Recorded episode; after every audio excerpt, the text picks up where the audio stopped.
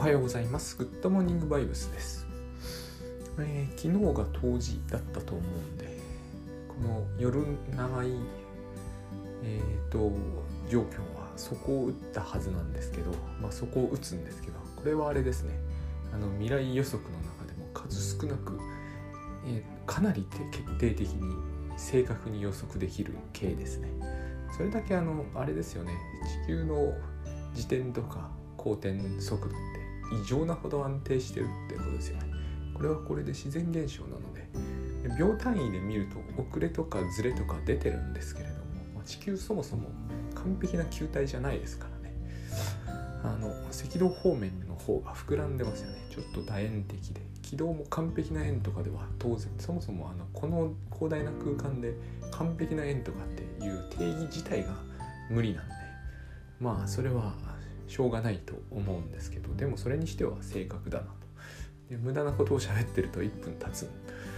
あのー昨日は、えー価値マックスの話をしたんで今日はえっ、と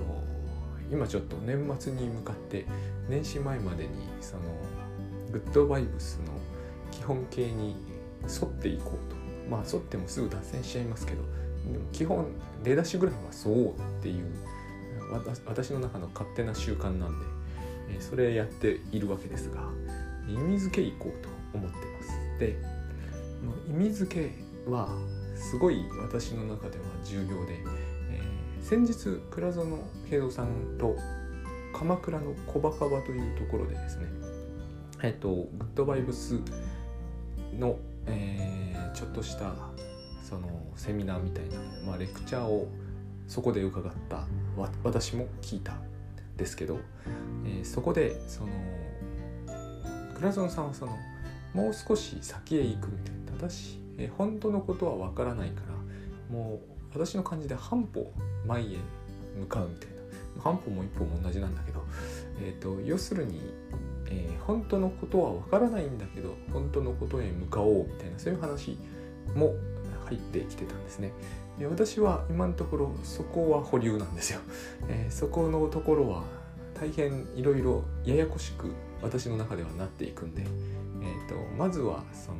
意味付けを手放すに徹してる感があるんですけれども、えーこれ同じ話に多分なるんですけど、えー意味付けを徹底的に手放すということが本当のことに近づくということと多分私の感じではイコールに近いイコールかどうかまでは分かんないけどイコールに近いんですよ。で、えー意味付けを手放す手放さないと少なくとも本当のことには決して近づけないということがあるんですがこれはえっ、とですね私のこれまでの、えー、と考え方では2つあって、えー特に意味付けに関しては大事な方として、まあ、どっちが大事は言えないな両方すごい僕の中では大事だったんですが、えー不可知論というのがあります。で人には結局本当のことは決してわからないという哲学があるんですね。で、えー、とこれはもう哲学は近代以降全部これって言っていいぐらい徹底的にこれであのものすごい極端なところまで行くんですよ。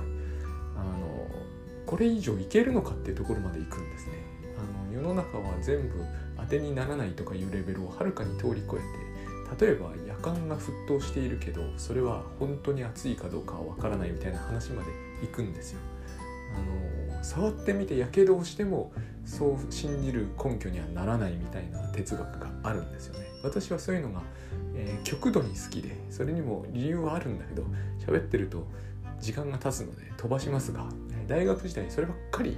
えー、とカントとかショーペンハウエルとかあの辺ですね。とにかく懐疑的なものっていうものにのめり込んでた時期が長かったんですね。つまり大学時代全域を含んでいて、えー、とかつ大学卒業して45年はもうひたすらこう懐疑主義なんですよ。これここまで行くのはやっぱりですね長寿画というものがすごくこう自分を苦しめていたいい証拠なんですよね。この話との絡みがあるんですけど要するに、えー父じゃないんですけど掟みたいなもの世の中の掟みたいなものもうちょっと軽いんですけどね。えというものがもう私に対して徹底的に敵対的でそれは自分の中にあるんですよ。この話も今日中に何とかしたいんですけど、その自分の中にあるこう自分を抑抑制しようとするというか抑止しようとするというそれがもう本当ダメで何としても全てを疑ってかからないわけにはいかなかったという事情があってその時たまたま一番私にとってこうあのしっくりきたのが現象学というやつでだから私ずっと現象学読んで大学時代を過ごしていたようなところがあるんですね。えーとエポケっていうんですけどとにかく意味付けと全く同じなんですけどパッと見て例えば、えー、空が青くて綺麗だと思ったら本当に青いのかっていうところで一つカッコに入れるで本当に綺麗なのか。もうこれは完全にカッコに入りますよね。で本当に空なのかとかね。本当に見てるのかとか。夢かもしれないってやつですよね。えっ、とで青くない空もあるわけじゃないですか。で綺麗じゃないっていうのはあんまないかもしれないけどまあでも工業郊外時代の日本とか中国とかあるわけですよね。でいろいろその空と言わない国もあるわけじゃない。そういうことをやっていくんですよ。ありとあらゆることについてそういうことをやっていくんですよ。あのそのうちですね一度二度ですね私感覚がそういうことを続けているうちにおかしくなってしまってですねあの上下が常に安定しないっていう時期がちょっと大学時代にあったんですね。あの普通に考えると例えば部屋の中歩いてるとそれは足元は足元だから下じゃないですかところがこの上下の感覚が反転してしまってなんか天井歩いてるような気分になっちゃうんですよ。あのそういう問題が起こるんですねこれをやり続けていると。例えば下とは本当に下なのだろうかと。ブラジルとか行くと逆転するじゃないですか上下って。だから上下っていうのは結局それは抽象概念であって、えーと、上が上で下が下だということは疑う余地があるわけですよね。あのそのちょっと後ぐらいだったと思うんですけどマトリックスを見て大変感心しました。あのやっとこういうことが世の中的にあの出てくる時代が来たんだなって思ったんですよ。あのとにかくこのことは苦しかったんで苦しいんですよそんな上下反転とかして生活してたらすっげえ面倒くさいんですよ本当に頭おかしくなってるんじゃないかぐらいな感じがあるんで戻るんですけどねこれはえっ、ー、と上下って感じを作ってるのは脳なんであんまり疑っちゃダメなんですねそういうことっていうのは本当にあのあんまり疑うとただ生活が不便になるだけで私もこの上下の反転するのを何度か経験してあの反省してこれはやめようと思ったんですよ。でこうエポケっていうのはそういうものでしてだから私はその意味付けを手放すっていうのはものすごくあったんですよ実は。で私はそこから一歩も出なかったんですよねひたすら意味付けをこう疑うみたいな話をずっとしてる。話じゃないな。そういうことをずっとただしてただけで。別にこうだからウッドバイブスにとかそういうのが一切なかったんで。だからただ辛いというそういうあのはまり込んでた感があるんですよね。これよりかなりマシだったのがその精神分析を知ってからで同じような考え方があるんですね。まあ、グッドバイブスにもあるし、まあ、ここ来るんですよねどうしても。理由は後ほど多分分析の話をしながら出てくるはずなんですけど意味付けを手放すというのは結局ですねあの特に、えー、人間関係の、えーと、ことで出てくるんですよ。私はもう大学生だったからまあ何度かお話ししてる通りごく普通にですね、えー、彼女が欲しかったっていう言い方を当時すごいしてたんですけど違うんだなあれ恋愛がしたくてしょうがなかったんですで私はその恋愛ができなかったんですよ。これはね非常に不思議なんですけれどもやっぱり長寿がなんですよね。でえーと、と2つすごい大事なことがここにありまして例えば、えー、可愛い女の子を見るじゃないですか。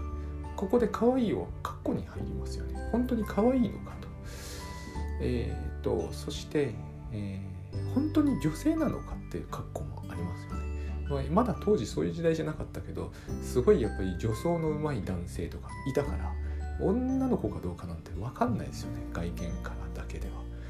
でもう一つ当然本当にこの人いるのかっていうのがありますよね。夢を見てるかもしれないってまあ、夢だって構わないっていうふうに私考えるようになってから留学したんですけれども、まあ、夢かもしれないという問題があるわけですよ。で夢だったら話しかけに行ったりするのすごい簡単じゃないですか夢なんだからそこで私はまた考えることがあったわけですよね。この意味付けというのはつまり、えーと、自分発のものじゃないですか。えー、可愛いとかアプローチしたりとか全てですねその女の子が私に向かって働きかけてはいないはずですよね。まあ、いるのかもしれないけどまずいないと考えるのが妥当なんですよ。つまり女の子の方は何にもしてない。私が勝手にそれを、えーと、可愛いとか、えーと、欲望の対象になるとか全て私の側から来るものですよね。ということはですね、えーと、この意味付けに強く一役買ってるのは要するに私の内部にあるわけですよ。まあ、これは当然ですよね。ところが私たちはそれがよくわからなくなっちゃいますよね。えー、よく言うじゃないですか。今時で言うと、えー、ケンタッキーフライドチキンの見て美味しそうって言うじゃないですか。美味しそうなのはまるでフライドチキンが美味しそうな力を宿してるみたいですけど違いますよね。あれは多分、えー、フライドチキンを、えー、100個ぐらい食べて無理か。20個ぐらい食べてあの気持ち悪くなればあれ見て美味しそうには見えなくなるんですよ。つまり美味しそうというのはカッコに入りますけどカッコ入れですけどエポケの対象ですがこれを作り出してるのは自分の食欲なわけじゃない。この構図と全く同じものが女の子だろうと iPhone だろうと絶対当てはまるわけですよ。ここは簡単なんですよね。すごくここは簡単だと僕は思うんですよ。つまり、えー、外部の対象とえ内部の欲望が結びついた時これを切り離すのは私にとっては容易だったんですね。これは私の中にあるものなんだから外にはないんだよっていうのを認識するのは比較的容易だったんですよ。これがあのフロイトが言うところの、えーと、井戸なわけですね。衝動ってやつですよね。欲動とかリビドーとかも多分この辺の話なんですよ。ここは私にとって内部と外部を切り分けるということはできたんですね。これが大事だったんですよ。こうすることでむやみに苦しまずに済みますよね、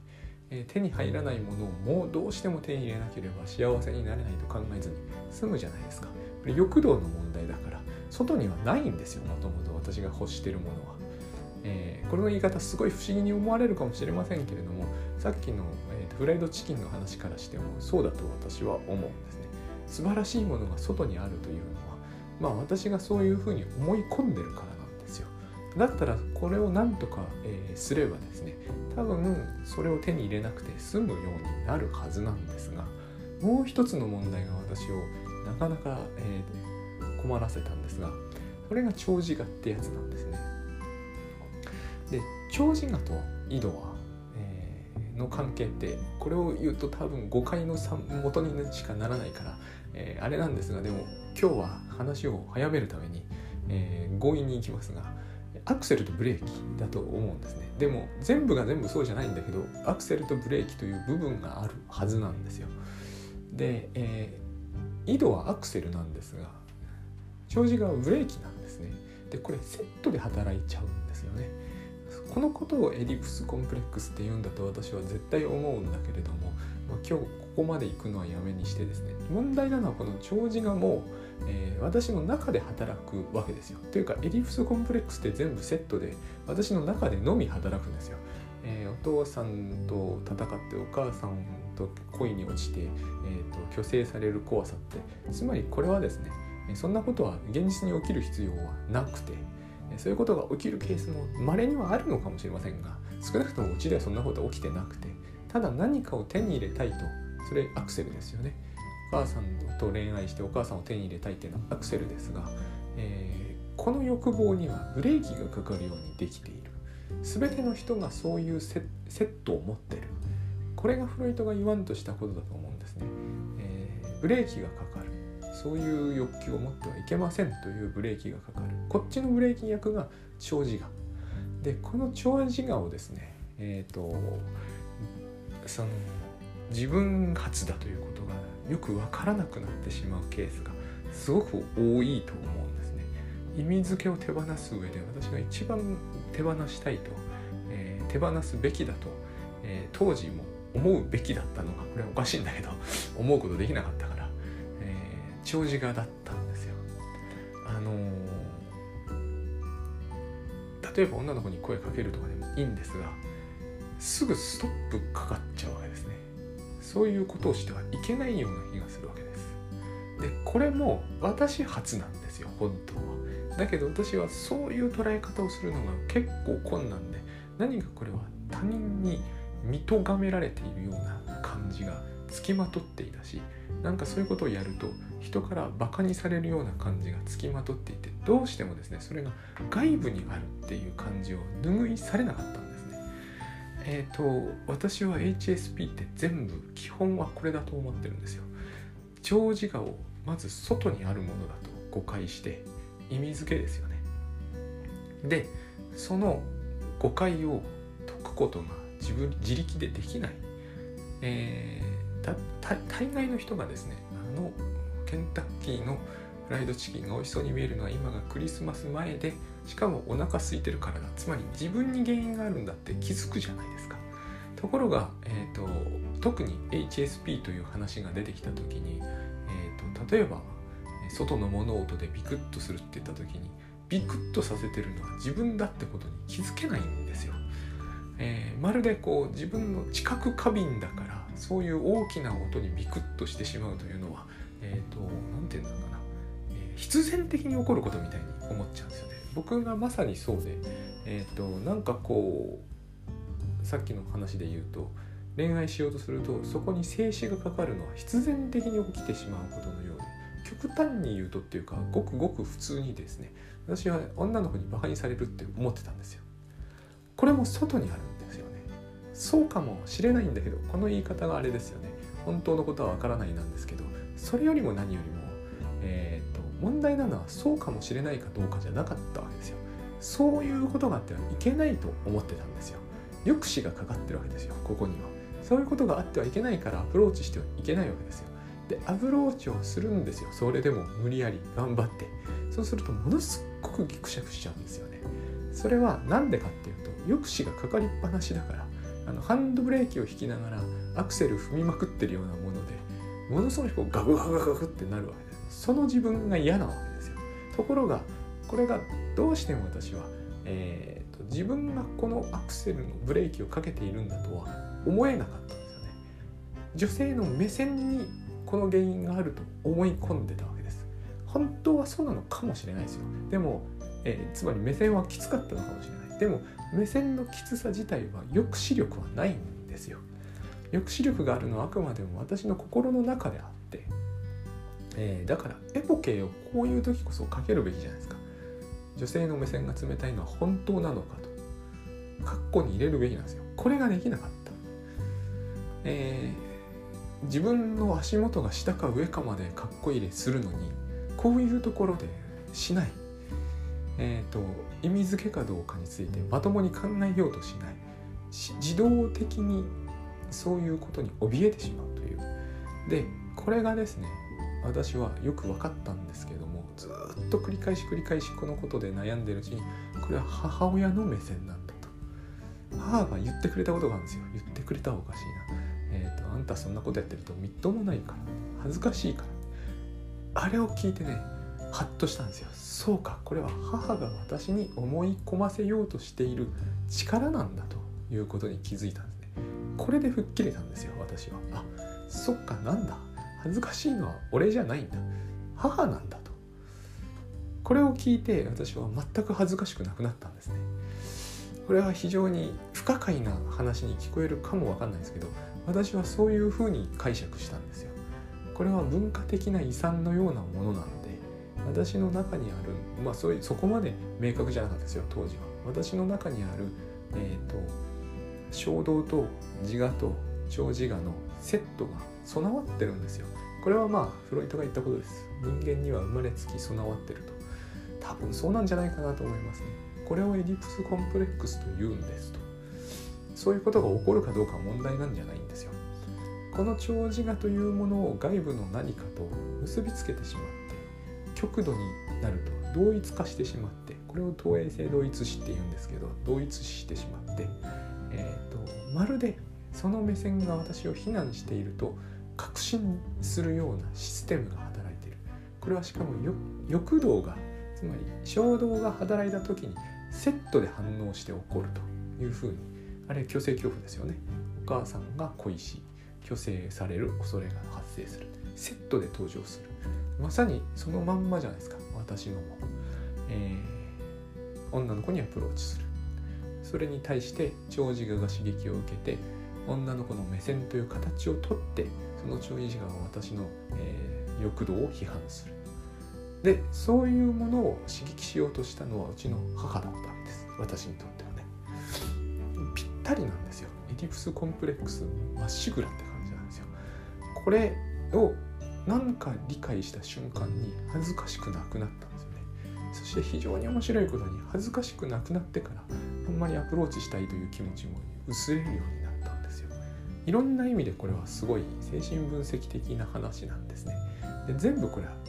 エポケを頑張ればいけたはずなんですけどエポケ私頑張れなかったわけですよね。結局そのかっこ入れかっこ入れかっこ入れでいけば絶対行きつけるところがあったはずなんだけれども全ての女の人が私に冷たい目線投げかけるはずないのでところがそう信じるんですよね。えーと、着ている服がいけてないとか顔が格好良くないとかそういう理由を持ち出しては自分を攻撃するからでこの攻撃は自分が自分にしてるからやむことが絶対ないわけですよ。あの長寿が自分の中で攻撃してるわけですからこの一つですねえーと、この衝動と長寿画のセットで別のバージョンがあってこれつい最近思いついたというか考えついたんですけどこれも倉園さんと話している中でですね、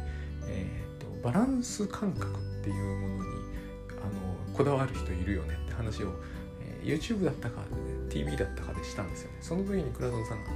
あれは人間が作ったものだからっていう話をされてたんですよ。その頃に僕が考えたのはあこれもエリプスなんだなっていうことなんですよ。妙にバランス感覚についてですね、えーと、それが道徳かモラルかのように言う人っているじゃないですか。行き過ぎはいけないよって。あのところに僕はすごく長寿画的なものがあって不思議だって思ってたんですけれども長寿画なんですよねそれも。結局私たちの心の中で感じてることは行きたいアクセルですよね。ダメブレーキですよね。このセットでしかないわけですよねエリプスって。究極的には、まあ、この言い方どうしてもねシンプルすぎて、えー、批判の的だと思うんですけどでも究極的にはそういうことだと思うんですよ。アクセルを踏もうとするとブレーキがかかってくるみたいな。そういう、えー、何て言うんだろう。そのある一定の枠に自分をはめ込もうとする。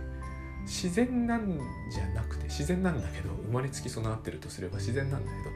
えーと、脳にはそういうオーガナイズがあるみたいな言い方を多分フロイトはしてるんだと思うんですよね。心にはなのかな。で、えーと、それと何か文化的な状況をセットにしないと変じゃないですか。何でもかんでもアクセル入れた瞬間ブレーキがかかる必要はないわけで。例えばあのうんと食料事情に乏しいところで、えー、どんどん食べるやつはダメですよね。えー、だからそういう時に食欲に対してブレーキがかかるように多分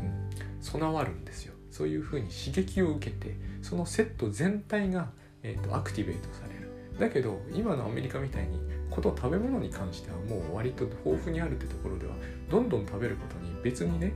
あの食料事情云々の理由で、えー、食欲を抑える必要はないですよね。だからそういう時に多分エディプスみたいなものが必ずしも働かないんだと思うんですよね。で、えー、ファットな人がやたら増えるみたいなことは起こると思う。で今度はファットに対するエリプスみたいなのは発生すると思うんですけどね。だからバランスっていうのもこれは、えーと、バランスという表現をとってるだけなんですよね。それはエリプスでしかないと思うんですよ。えー、行き過ぎはいけないと。頂天になってちゃダメだとかあの辺 HSP と似てきますけどこれもエリプスなんですよね結局。自分のリビドーが突っ走ろうとする時に、えーと、それを抑止する力が自然と働く。ここにそのその人が生きて生活している文化的なものつまりみんながあここではエリプスを発揮した方がいいよねとみんながコンセンサスを持っているもの。日本でいうと調子に乗ってるってやつですよ。あれ日本ではコンセンサスを持ってるじゃないですか。別に調子に乗ってもいいんだけどえーと、調子に乗っては多分いけない社会的事情が昔の日本にあってですねみんながその時に長寿側をアクティベートするんですよ。だから、えーと、調子に乗っていてはダメな気がするんですよね。この辺にバランス感覚っていう言葉を、えーと、現代で入れてくるのはそれは現代の社会的状況が調子に乗っててもいいような感じになってきたんであの違うものが欲しくなるんですよね。えーと、要するにリビドーがぐーっといった時に必ずブレーキが働くんだけどそれは何の根拠もないわけですよ。生物にとって根拠って別にいらないですからね。そこで根拠というのは文化的なものなんで言葉で表現できるものがいいんでなんかこうバランスとか、えーと、引用とかそういうものを持ってきてそこに当てはめておくわけですよね。だからエディプスに対する言葉の一つなんですよね。えーと、それがつまり虚勢恐怖では今時の時代とんど全く意味をなさなくなってきたので、えーと、なんか違う言葉が欲しいというわけですよね。それでこう虚勢恐怖とかお父さんにおちんちんを切られますという代わりにバランス感覚が大事ですっていうわけですよ。ほらこっちの方が綺麗な感じがするじゃないですか。ただどっちもただのエリプスなんで、えーとまあ端的に言ってしまうとバランス感覚でも何でもないということなんですよね。これは私の長寿眼を、えーと、承認してくださいと言ってるだけのことでしかないわけです。でこれが正しさってものなんだろうと思うんですよ。今のようにこうみんな長寿が働いちゃうわけですよね。で面白いはずないですよね長寿がっていうのは。例えばなんかこう美味しいものが食べたいダメです。えっ、ー、と綺麗な女の子と付き合いたいダメです。いちいちこうダメなわけですよ。でこの衝動が強くなれば強くなるほど、エディプスは強く働いてくるので非常にフラストレーションがたまるその時に、えーと、文化的なコンセンサスというものがあるかないかがすごく大事になってくるわけですよね結局。えっ、ー、といろんなものがありますよね。えー、お金を稼がなきゃいけないみたいな話でも正しさって出てきますし正しさっていうのは本当にこういうグッドバイブスみたいなタスクシュートですらあるんですから、えムーブメントでタスクシュートでやるといいよって言いたいみたいなあるわけですよ。これはもうこれ自体が理屈っぽいけどね、えー、とにかくタスクシュートで時間管理するとうまくいきますよと、まあ、言い過ぎは良くないみたいな。これはバランス感覚的な話ですよね。えー、あるいはこう A がいいって言うばかりではいけない。A も B もいいって言うようにしなさいみたいな。これもエディプスなんですよ結局。そこであのみんなの長寿が戦い始めるわけですよね。というよりは長寿側を戦わせ始めるわけですよね。えーと、要するに簡単に言うとあいつらは分かってないとあれですよね。あのあんなことを言い続けているとろくなことにならないみたいな。これはまさに、えーと、人のリビドーを抑えたいという実際にはですね自分のリビドーを抑えたいなんですけれどもえーと、そういう形を取るんですよね。その自分のリビドつまり、えーとまあ、ある人が儲けてばっかりいると面白くないみたいなこの辺はもう複雑すぎてリビド単純なリビドでは済まなくなってくるんですけれども面白くないみたいなあるいはある人ばかりが人気者になると面白くないあの例の調子に乗ってるというやつですね。それをこう抑えたいという、えー、自分の中で抑えてるわけだから自分が調子に乗るのを抑えてるわけだから、えーと、当然人のも抑えるのが正しいということでないと,、えーと、ただのブレーキになってしまうただのブレーキほどつまらないものないじゃないですか。自分がただブレーキを踏んでいてあそれがすごく楽しいっていう人はいないと思うんですよね。ブレーキを踏むのは正しいという長寿がってそういうものなのでえー、ブレーキを踏むのは正しいという感覚とともにあるわけだからブレーキ踏んでないやつを見ると,、えーとブレーキ踏ませたくなるわけじゃないですか。こういう風になっているんだけどそれが全部自分発だということに、えー、気づくと。気づくというのはつまり意味付けに気づくというか手放すということなんですけどつまり外にある、えー、力のようなもの正しさとか抑止するべきとか、えーと、行くべきとか美味しそうとかそういうふうに全部力が働いているようなものというのとそそれは外に力の源泉があるのではなくて内側にあるんだということを分離することができると多分本当のことに半歩近づける感じがまた半歩言いましたけど するし、えーと、あとあの最悪の場合神経症的な苦しみにはまっていくそれを止めることができるわけですよね。あのどうしても、えー、その欲動自分の中で欲動が起きた時何しろそれとセットで正しさが起きてるんで欲動悪だとみなしがちなんですよ。あの女の子のアプローチがいい例で、えそれが恥ずかしいとうちの母が言ったわけですよ。そうすると欲度悪じゃないですか。でも欲度ってなくならないじゃないですか。悪だろうとなんだろうとこで一つのアプローチとして私はなんかうまいことタイミングよく言って、えーと、ここに正しさが別にあるわけじゃないんだというふうにパッと切り替えることがたまたまできたんだけどそれまで大変苦しんでたからとも言えますけどね、えーと、この欲動は悪なんだから外に出すっていうのが一番多いやり方なんですよ。えっ、ー、といやいや私が女の子に欲求を抱いてるんだあいつらが自分を誘惑してるんだってそういうことを言い出す人っているじゃないですか。こうすると神経症が始まっていくわけですよね。本当は自分の中にあるのにそれを外に出すわけですよね。それは容易ですよね、えー、本当は自分の食欲がフライドチキンを美味しそうに見せてるんだけどいやフライドチキンが美味しそうな光を放ってるんだみたいな。そういう感覚になるのは容易じゃないですか。あの全部外に原因があるわけですよ。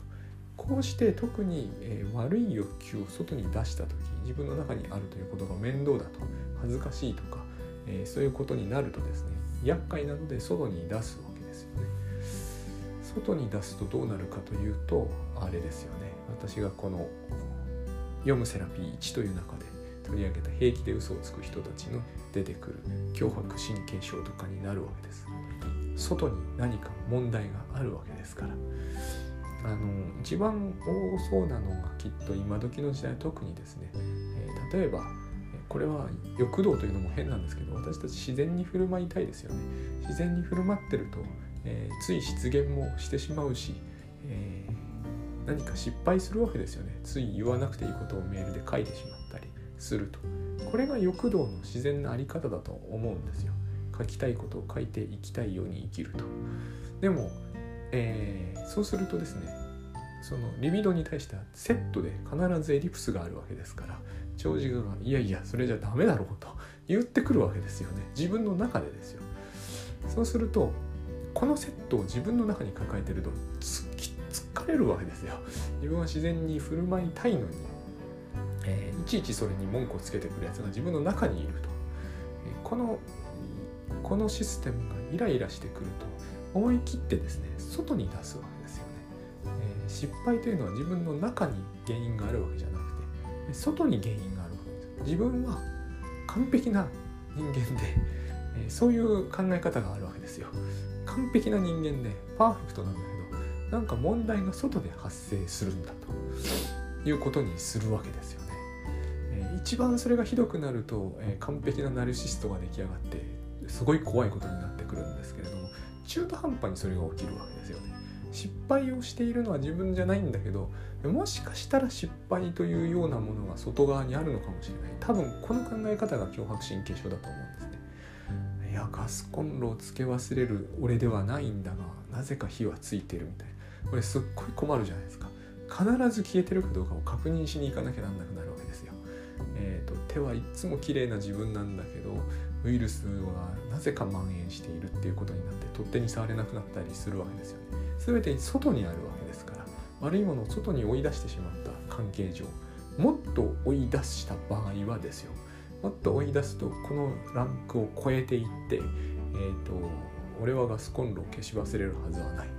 で家が火事になったのは、えーと妻が何か火をつけたからに違いないとかそういう話になっていくわけですよ。全部こう他人のせいになっていくんですね。外へ外へと追い出していくレベルが上がれば上がるほどだから多分、えーと、脅迫神経症というのはまず自分の肉体に出すんですよね、えーと、体のなんとかが悪いみたいなそういう話にする。次に多分肌の表面に出すんですよね。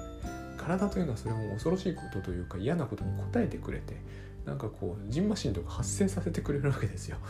あの悪いものは外にあるんだというのに答えてくれるわけですよね。ある程度。だからこう肌の表面が汚いような気がするとかあの手を洗うのはやめられない系系ですね。自分は悪くないんだけど、えーと、手が汚いわけですよ。でもこれは相当まだまだ良心的ですよね。この次に来るのが多分ドアノブとか鍵をかけ忘れるとか、えー、コンロとか。この辺全部意味付けを手放すということで実は本当はいけると思うんですよ。えー、こういう失敗は本当にいけないのかとかっこいい例ですよね。失敗なのかとこれもかっこいい例ですよね。悪いことなのかとかっこいい例なんですよ。全部こうやって頑張っていくしかないと思うんですよ。そうするうちに自分に原因があるということがことを突き止めることができる。そうすれば、えーと全原因が外だか内だか分かんないみたいなそういうあやふやなところに置かれて、えーと、何度も何度も確認するしかなくなるみたいなそういうことにならずに済むと思うんですね。かっこ入れを徹底して本当のことに一歩ずつ近づいていくしかないと思うんです。それをしないで外へ外へと出していくと最終的にはやっぱりこう、えー、娘が悪いからと火がつけっぱなしになっていたら全部娘を叩くとかそういう話になっていっちゃうわけですよね。これあの原因というものの話を以前した時にや言ってたことですけど要するにこれは意味付けであって、えー、エポケするべきところでしてないということですよね。で全部私たちはそりゃリビド通り行きたいわけですよね。えーと、とそれが一番楽だから、と何でも適当にやっておきたいしある意味では、えーと、綺麗な子がいたら全部アプローチして美味しそうなものは全部食べるとこれを、えー、させないために長寿画というものがセットで備わっているわけですけれども、えーとま、このセットがもう意味付けの連発にしてしまうわけです。どっちもある意味ではその私たちの正気を少し失わせる機能を持っちゃってる。もともとそれは原因じゃないんです。アクセルがあったらブレーキがないと困るんでただそれだけのことだったはずなんですけれども、まあ、そういうものが、え、いろんな形で、えー、誤作動という言い方私は好きじゃないんですがまあ誤作動させているぐらいな感じなのかな。そういうものとして一番多分今の時代にマッチしちゃってるのがあの HSP と完璧主義というやつなんだろうなと。でそれはどっちも結局意味付けを全ての自分の身の回りの意味付けをしていくから起こることでそれを手放していけば多分そこからは解放されるんじゃないだろうかという気がします。もともとそれほどね重篤なものではないですからねどちらも完璧主義も、え、HSP も。